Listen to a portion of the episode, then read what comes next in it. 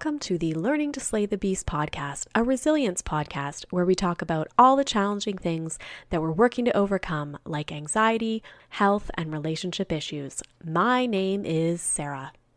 Welcome to the podcast. I'm really excited this week to dig further into pandas and pans. Uh, pandas, pediatric autoimmune neuropsychiatric disorders associated with streptococcal infections. There are various symptoms along with this, like OCD, anxiety, tics, emotional ability, aggression, and more.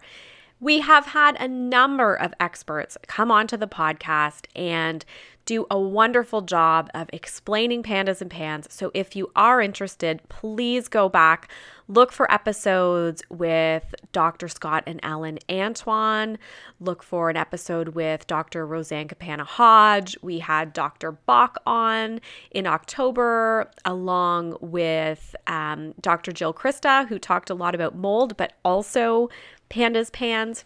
Also, an episode that focused on a homeopathic approach to pandas and pans with Dr. Jennifer Barr.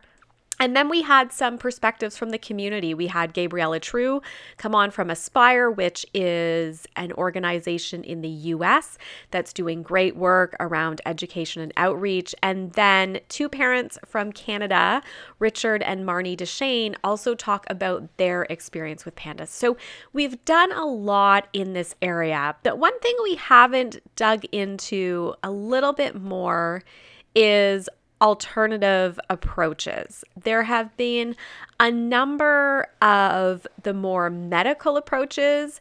We also had Dr. Jennifer Barr come on and talk about a homeopathic approach. But today we're going to dig in a little bit more to the nutrition side of things, looking also at trauma and how trauma works in with things like pandas and pans and I think you're going to hear a little bit more about lifestyle practices as well as supplementation and also mindset. So I think there's a lot of learning here, things that we haven't covered yet on the podcast. And so we're going to be doing all of this with our guest, Erin Darling, who is a chronic illness health coach. She is a trained nutritionist, and then also a child and youth worker. And she now works to support those with chronic health conditions naturally, including Pandas Pans. Erin is going to get into her background, her program of healing, and then also some of the methods and wisdom that she uses in working with children or young adults with Pandas Pans. So please enjoy this conversation with Erin Darling. Have you read my novel Pendulum by S.E. German yet? If not, what are you waiting for? And if you have, I would love to hear from you. If you don't know about Pendulum, it's a heartwarming story about a young boy who starts to experience neuropsychiatric symptoms after an infection. We follow the boy as he goes through many regular, real middle grade issues like moving, having a crush, playing sports, also while experiencing neuropsychiatric symptoms like anxiety, OCD, tics, panic attacks, and more. If you're interested in checking out Pendulum by S.E. German, it is available through Amazon worldwide, where you can even see a preview of the book, or you can listen to chapter one, which is on episode 64 of the Learning to Slay the Beast podcast. I hope you enjoy the novel, and thanks for your support. So, welcome, Erin, to the podcast. I'm happy to connect with you today. Thank you so much for having me, Sarah. It's such an honor. Um, I've really enjoyed listening to the amazing lineup that you've had throughout the month of October. I know we're a little bit delayed in recording this as we're in November now, uh, but I'm just thrilled to be here. Thank you.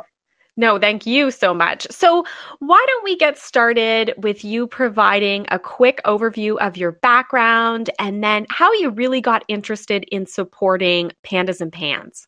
Yeah, absolutely. Well, I'll try and keep it quick. It's quite the story. Uh, it's been a really long journey to get to the place that I'm in now. And I certainly didn't start out in this field of work or really area of interest at all. Uh, going way back, I grew up in a really natural household. Uh, it was just me and my mom growing up, and every childhood ailment that I had was always supported naturally. So it's really ingrained in me and really just like deep in my roots to emphasize a natural approach. So I remember um, at the first sign of a sore throat, I'd be given like a honey lemon tea. I remember when I first started menstruating and I had horrible uh, cramping and, and, PMS, I was brought to an energy worker. I wasn't brought to my doctor. Uh, so things were always done the natural way, and that was deep seated. Um, I I suffered with complex chronic symptoms growing up that nobody could figure out, and my mom tried her best to support me in that natural way, but we never really came to any sort of conclusion. And I basically um, compiled a bunch of unconscious coping mechanisms to deal with chronic pain and anxiety and you know digestive issues and things that I just didn't understand in childhood. And I became a major overachiever. I you know went on to study child and youth care and, and deal with troubled uh, complex behavioral youth um, in my young adulthood and I was working in social services, but I was seeing kids become chronically um, overdiagnosed and really malnourished. I would just reflect on my childhood and think these kids are not being supported um, in the entire way that that I would dive in and support them. So, as an empath, this was really defeating for me and, and honestly quite torturous to watch because I didn't have the power to make big changes. I remember um, I'd have close closed door conversations with young people uh, in my office who would be on like 10 medications and emotionally numb, being referred for mental health assessments and, and such. And I would refer them to naturopaths basically under the table. I remember once I, I dropped a young person off at a mental mental health inpatient assessment center and we arrived at lunchtime and they were serving sloppy joes out of a hamburger helper packet and there was like oh, Wonder wow. Bread and Jello. I know. I like that was a turning point for me. Um, that was a, a moment where I decided that I was done, and so I left the perceived safety of you know a government funded secure job and became a nutritionist to um, to heal my own symptoms to be able to actually help these kids that I was trying to support in social services. Uh, and that's kind of how I entered the field of nutrition in general. Um, but then I became so entrenched in nutritionism that I developed an eating disorder and I became sicker mm. and sicker and sicker. And so there's many layers here, but it took years of unraveling to realize that nutrition isn't the end all be all for me and for a lot of the young people that I support. And by assuming that it is, it can sometimes do more harm. My clients would improve dramatically and then they would plateau, and so was I. I was living this parallel journey on my own um, on my own health journey. And so I ditched my nutritionist label and studied immensely in the field of alternative healing to compile my real life experience, client experience, and education to create protocols that work.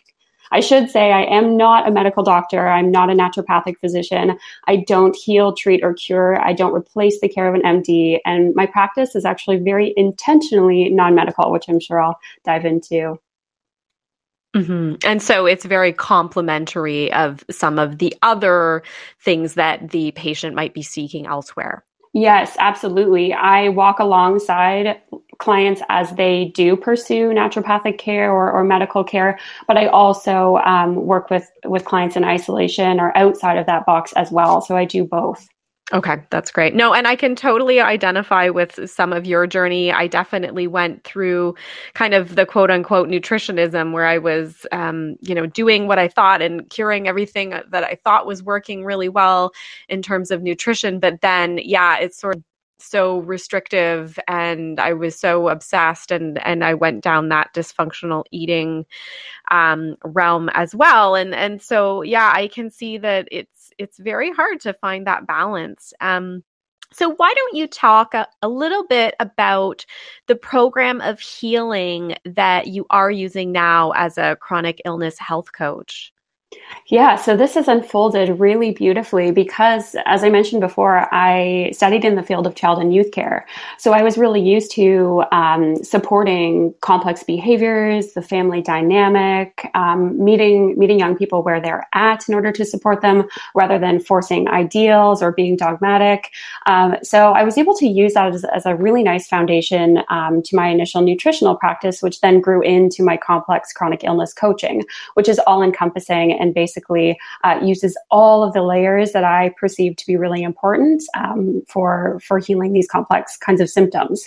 So I offer a variety of support. I am the founder of the Nurture Pandas Naturally method, which is my 12 week signature program. Um, it is it's incredibly comprehensive. Essentially, it is three months of guided coaching. We meet once a week um, for in depth coaching as a group. And then there's also weekly actionable modules where I provide education about root causative factors for pandas that just is missed and you know not discussed in conventional medicine.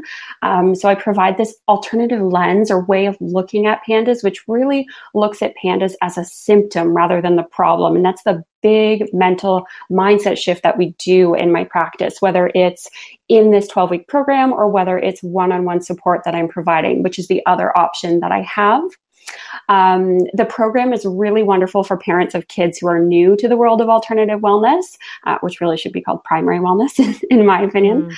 uh, and who want to take a hands on approach to things like nutrition and really step into their power as their child's um, support and to help the children step into their power as their own healers. This is really, really um, profound when that shift can happen those who've worked with nutritionists and naturopaths and are kind of more well versed in natural um, medicine might prefer one-on-one consultation. I see it kind of go both ways, but in this case, we we skip the foundations that are provided in the program and we move into comprehensive care. I love, love, love using functional lab testing. So I will test the gut and hormones. I'll test for things like mycotoxins, mold.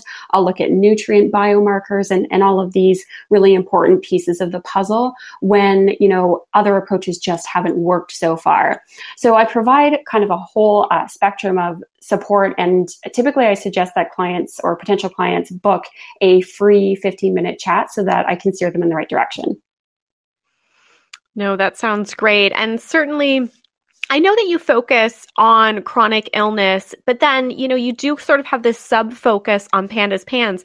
And it, it, I guess, how did you get interested in pandas pans? Was it something that you just saw a need for? Or I know a lot of um, the different doctors or practitioners that I've spoken to, they either seem to know somebody with it, or how did you sort of get that focus area?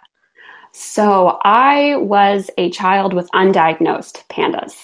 And okay. that became very, uh, very clear in young adulthood as you began to unravel all of my symptoms and all of these layers. Um, but I had chronic strep in my childhood years and teen years, uh, which was compiled with Epstein Barr virus. And we know uh, that that is often a, a, link in these complex chronic illnesses and, and often in pandas pans.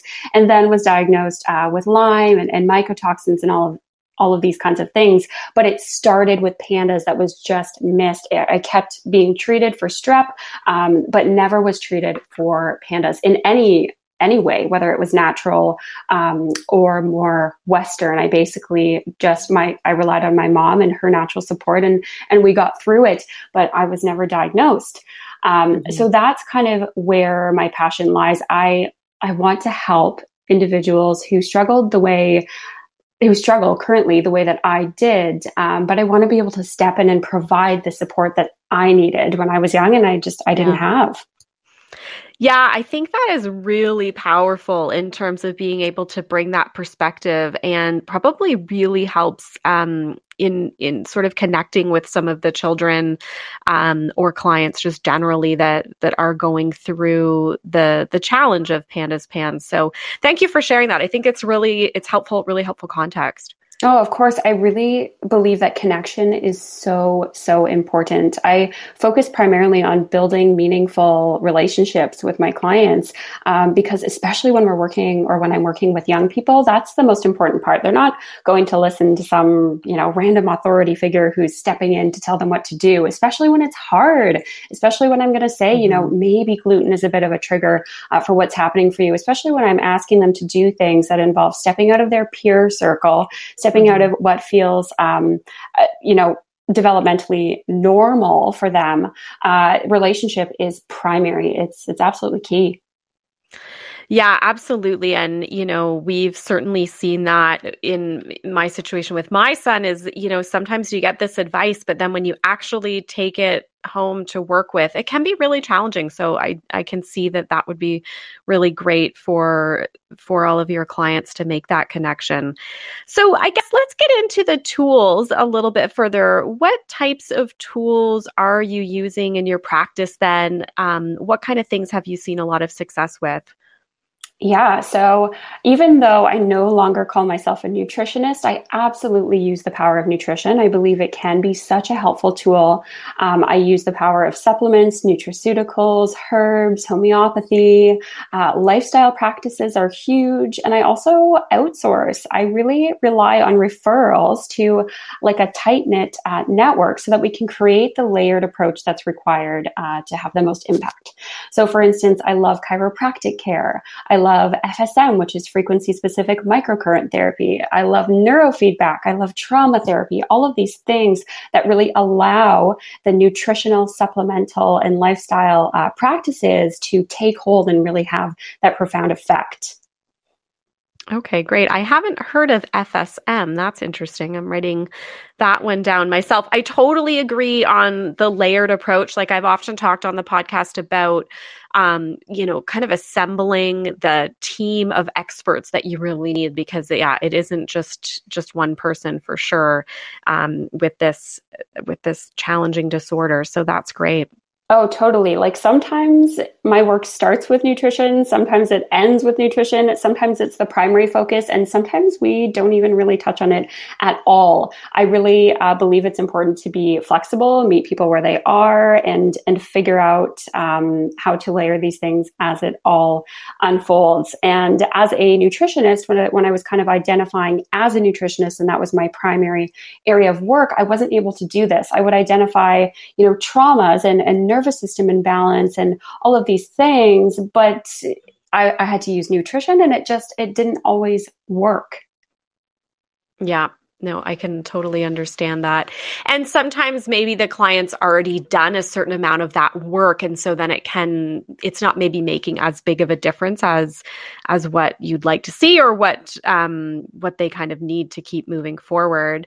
Any practical tips on the nutrition side? I mean, I've shared on the podcast that we've had some recommendations about incorporating more more like fish and vegetables in the morning, trying to heal my son's gut and you know, I'm not I'm not seeing a huge difference, but I'm definitely seeing the refusal piece um, in terms of my you know my son's getting older. He's less amenable to some of the things that that we're working, mm. um, and even vitamins. Like you know, I've I've talked about this as well, but you know been doing vitamin drinks and things like that for years um, concoctions of all the things that are are being recommended and you know there are some mornings where they're just like no i don't want this um, and things like that like do you have any practical tips on how to get um, children on board when you are trying to make some of those challenging changes Oh, absolutely. I feel like I could answer this question forever. We could have our, our own podcast on this question. Um, there's so many ways to look at this.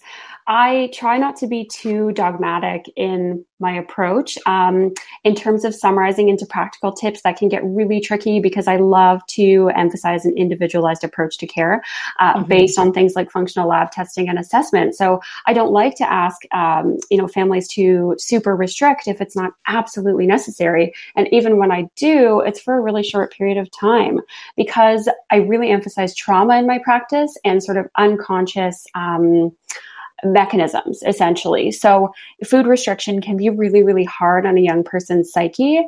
And, yeah. you know, I really believe in listening to our kids and following their intuition as well. So when a child doesn't want to take a supplement, I am diving deeper into that. Why? Why is that happening? Is this, you know, a, a battle between control of parent and child? Or is it, you know, just the fact that the body doesn't want this or doesn't need it? But even mm-hmm. though it says on paper that this might be the right thing, uh, I really believe that kids are mega intuitive, especially our picky eaters. This is an area that I love uh, working with because picky eaters often have so many messages for us about what's happening in their system based on what they will eat and what they won't.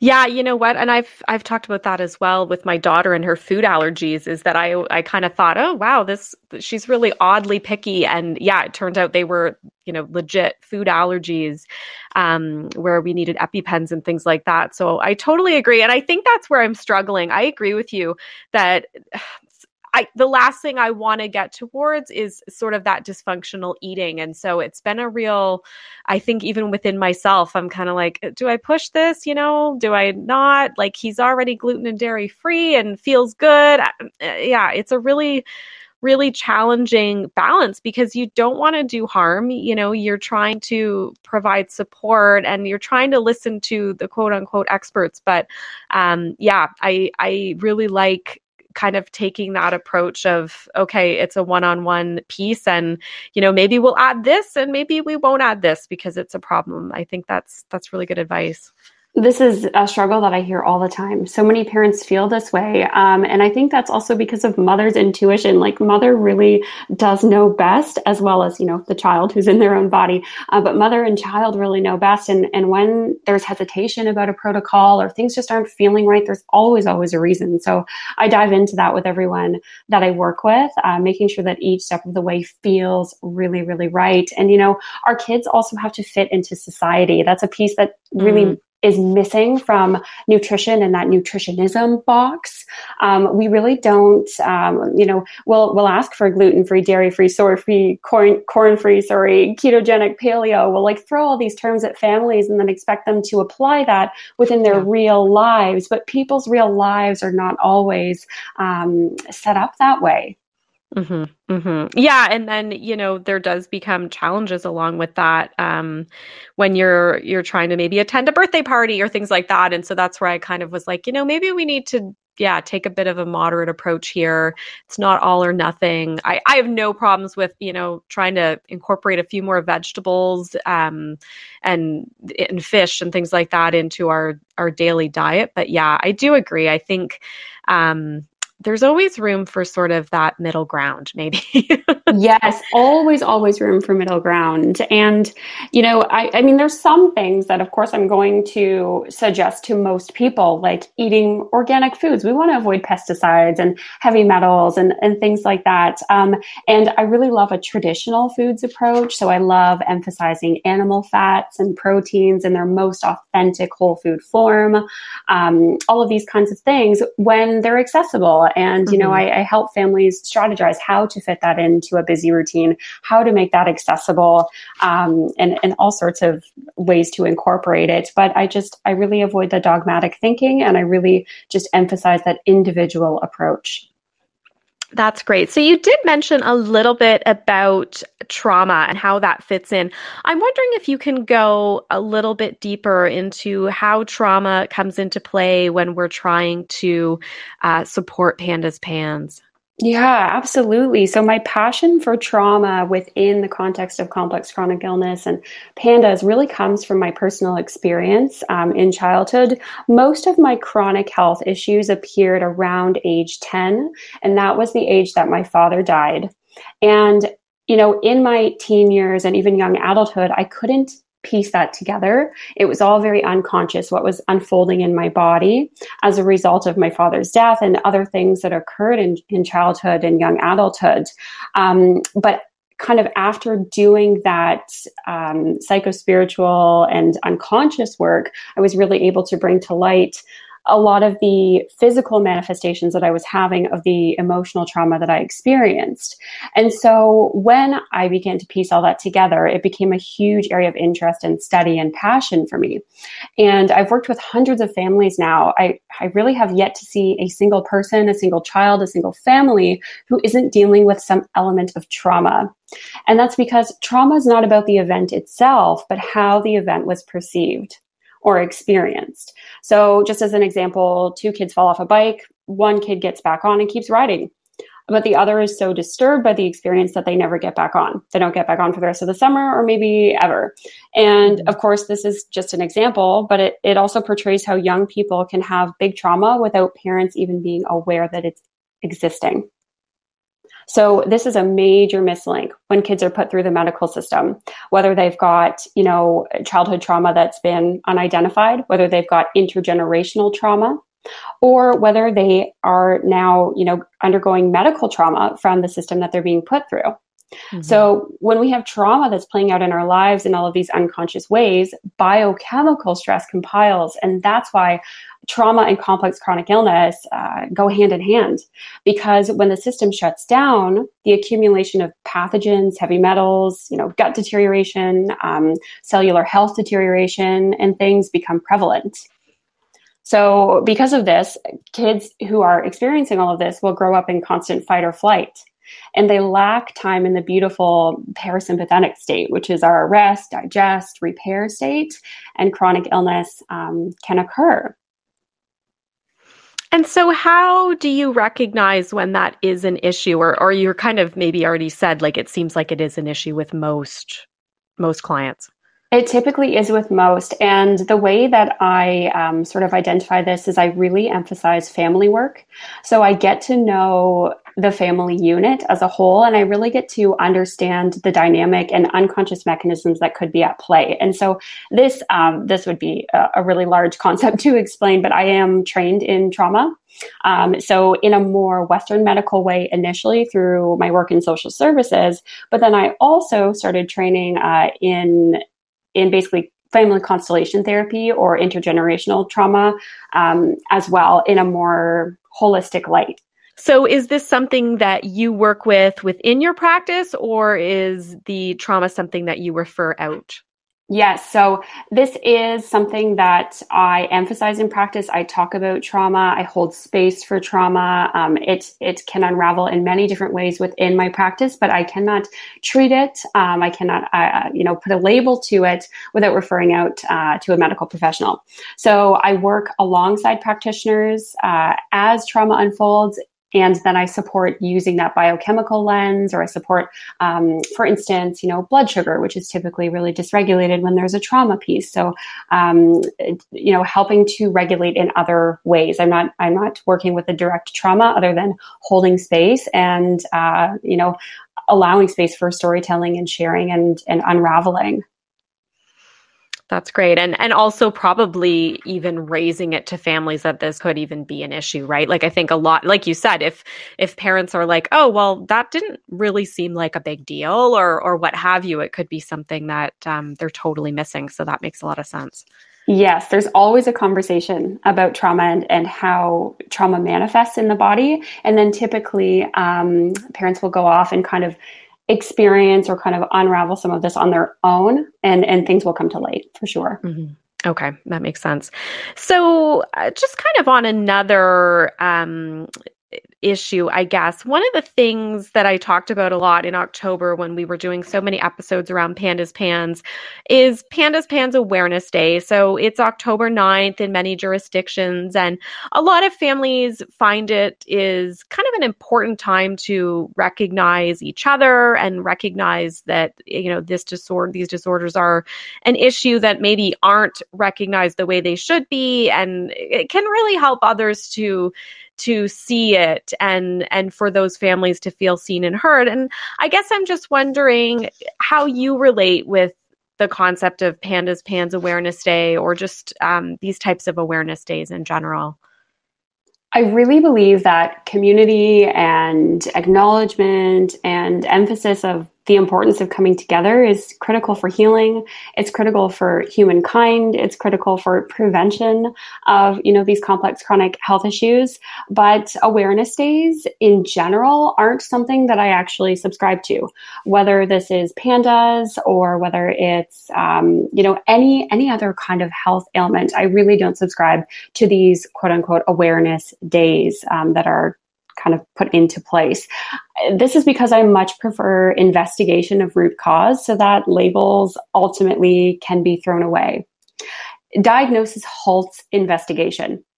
And it instead funds one of our biggest global industries, big pharma. And so when we promote awareness of a formal diagnosis, we stop looking deeper.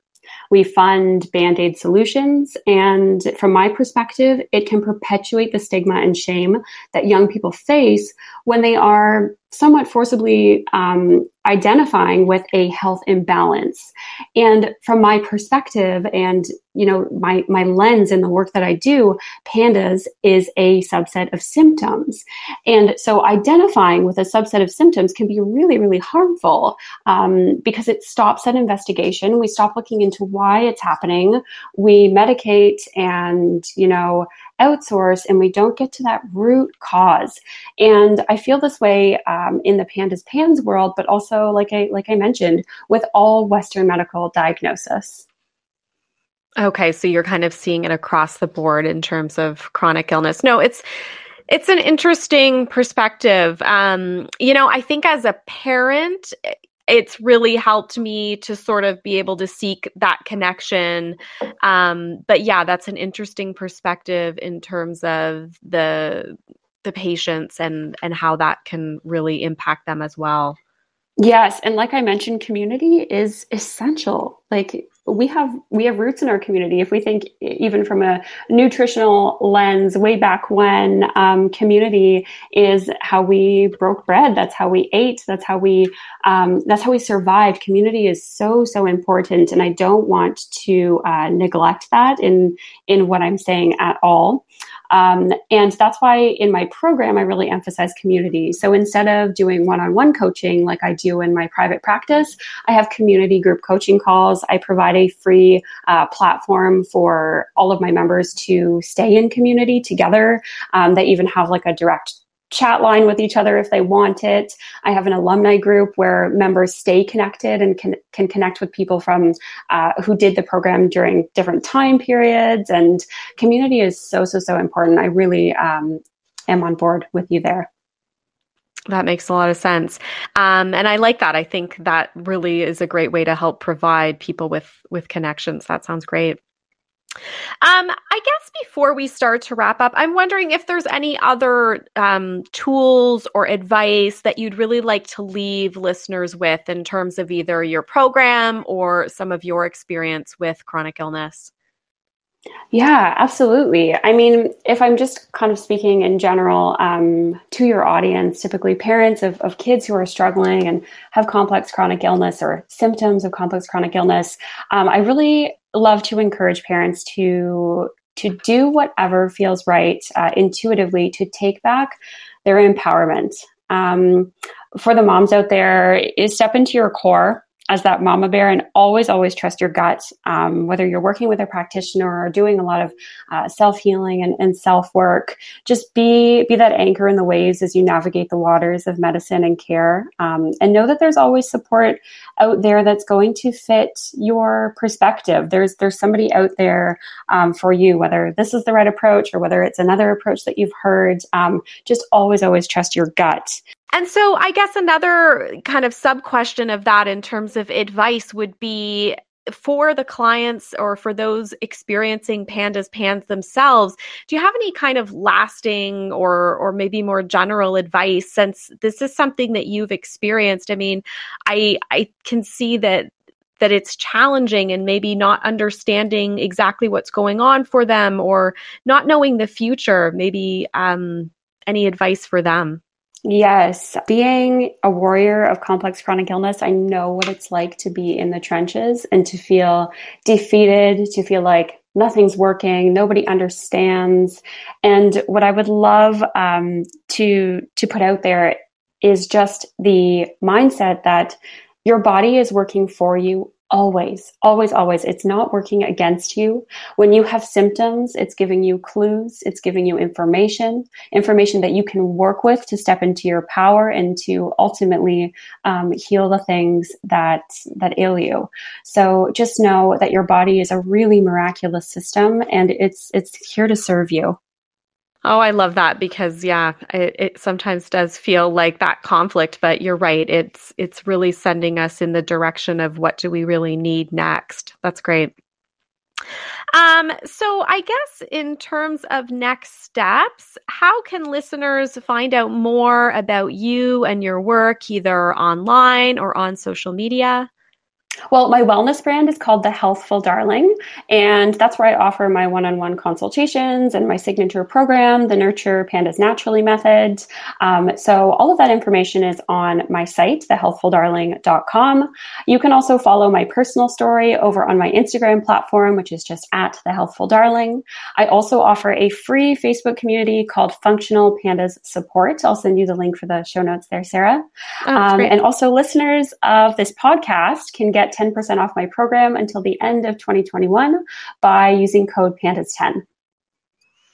Perfect. That sounds great. And I know the website has some awesome recipes. I saw some really great looking brownies and different things that we're going to try for sure.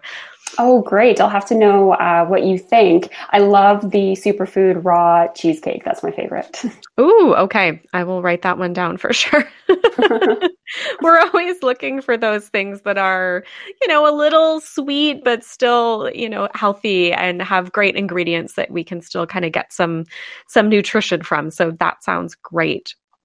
Absolutely, especially as we enter Christmas. I love to serve things that are a little bit non traditional when we do family gatherings. And then people are like, I can't believe that this is such and such, whether it's gluten free or sugar free or, you know, just made with incredibly uh, nutritious ingredients. Yeah, that's great. No, you're absolutely right. So, thank you so much, Erin, for your time today. I think this has been really helpful. I appreciated understanding a little bit more about your story and your approach. And I'm sure a lot of families are going to want to get in touch with you um, to dig in a little bit further and, and find some of that help that they're looking for. Thank you so much, Sarah. This has been such a pleasure, and I'm looking forward to connecting uh, with anyone who really resonated with this episode. Are you interested in having a published author speak in your classroom or at your community event? I'd be interested in speaking about my new novel, Pendulum by S.E. German, the writing process, mental health, pandas pans, podcasting, and more. Contact me at reallifeprojectco at gmail.com for both in person and online bookings. Are you looking for a way to satisfy your sweet tooth without the filler? Try Munk Pack. They make keto granola bars and keto seed and nut bars, as well as protein cookies. They come in plenty of flavors like the almond butter cocoa chip keto granola bar and the caramel sea salt keto nut and seed bar. They're great tasting, they're plant based, gluten free, low sugar, non GMO, and no sugar alcohols. You can just enjoy these freely. You can go ahead and visit Munk Pack Munk is spelled M U N K P A C K dot com.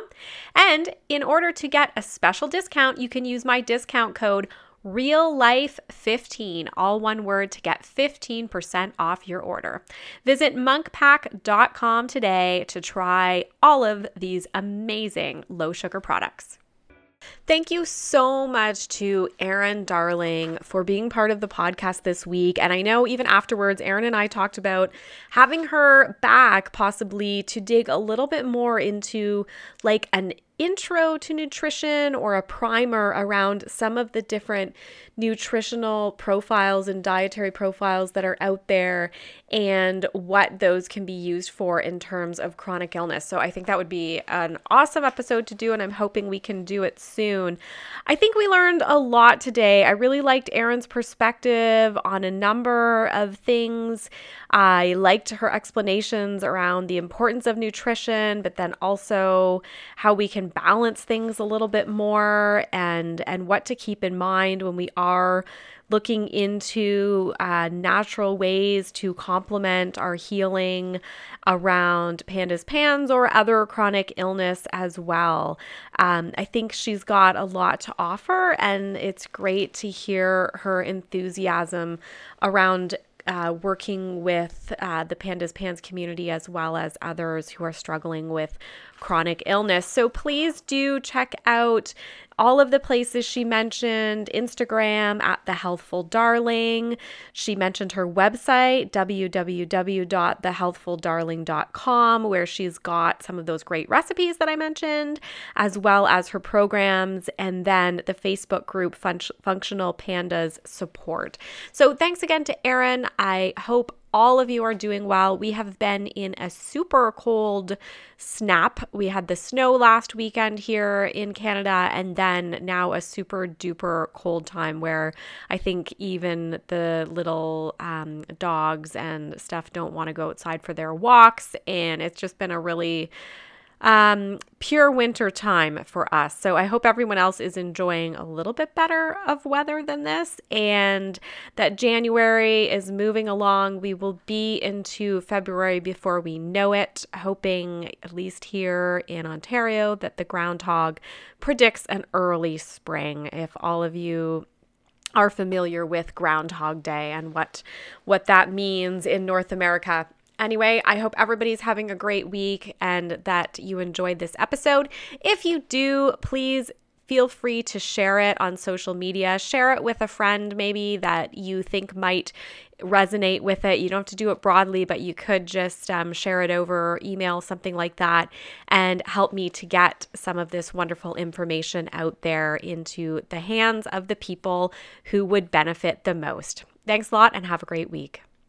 Thank you for listening to the Learning to Slay the Beast podcast. Please keep in mind, this podcast is not intended to be medical or professional advice. If you'd like to hear more from me, you can follow me on social media, Instagram and TikTok at Sarah Lady Gluten, or Facebook, Sarah underscore gluten free lady. You can also visit my website, which includes author information, speaking information, and more info on the podcast at www.se-german.com. If you like the podcast, please feel free to review the podcast on your favorite platform and also subscribe because it means that it will show up for you every week on your favorite podcast platform. Also, we've just started to have the ability to support the podcast. You can find this link in my Instagram bio or visit Ko-fi, K-O-F-I dot com slash learning to slay the beasts. Thanks again for listening and have a great week.